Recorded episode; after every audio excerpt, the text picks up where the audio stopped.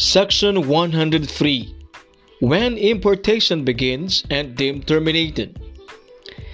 Importation begins when the carrying vessel or aircraft enters the Philippine territory with the intention to unload therein. Importation is deemed terminated when letter A.